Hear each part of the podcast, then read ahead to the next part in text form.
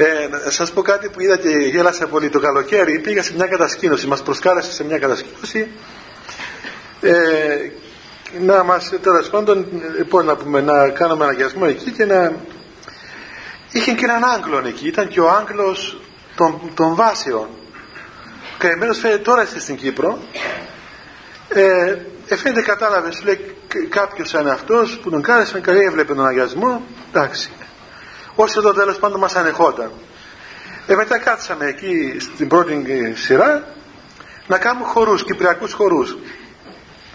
Αλλά δεν είχε πολύ, πολύ χώρο και είμαστε κοντά στους χορευτές, οι πρώτες καρέκλες. Οπότε άρχισαν να χορεύουν οι τατσά. Έβλεπες στον άγκλον ίδρων διεξίδρων, όσο που έβλεπε τα ποτήρια πάνω το κεφάλι μετά πηγαίνουν. Κάθε φορά που ερχόταν εκεί ο καημένος ο βρακάς με το τατσά που, το κεφάλι μας, πήγαινε έτσι κάτω. Λέγα και εγώ που μέσα μου, γεια σα, φαντάζομαι τους άνθρωπος τώρα μεγαλωμένος με την αγγλική κουλτούρα. Σου λέει, μα τι κάνουν οι διάφοροι. και, και έβαζε και ποτήρια, έβαζε κι άλλα, έβαλε κι άλλα και κοιτούσε γύρω έτσι με ανοιχτά μάτια του. Και ο χορευτής για να μας ευχαριστήσει ερχόταν και πιο κοντά μας με την τατσά. το πιο φοβερό δεν ήταν όταν ήρθε το δρεπάνι. Εκεί μόνο που δεν λιποθύμησε άλλαξε χρώμα.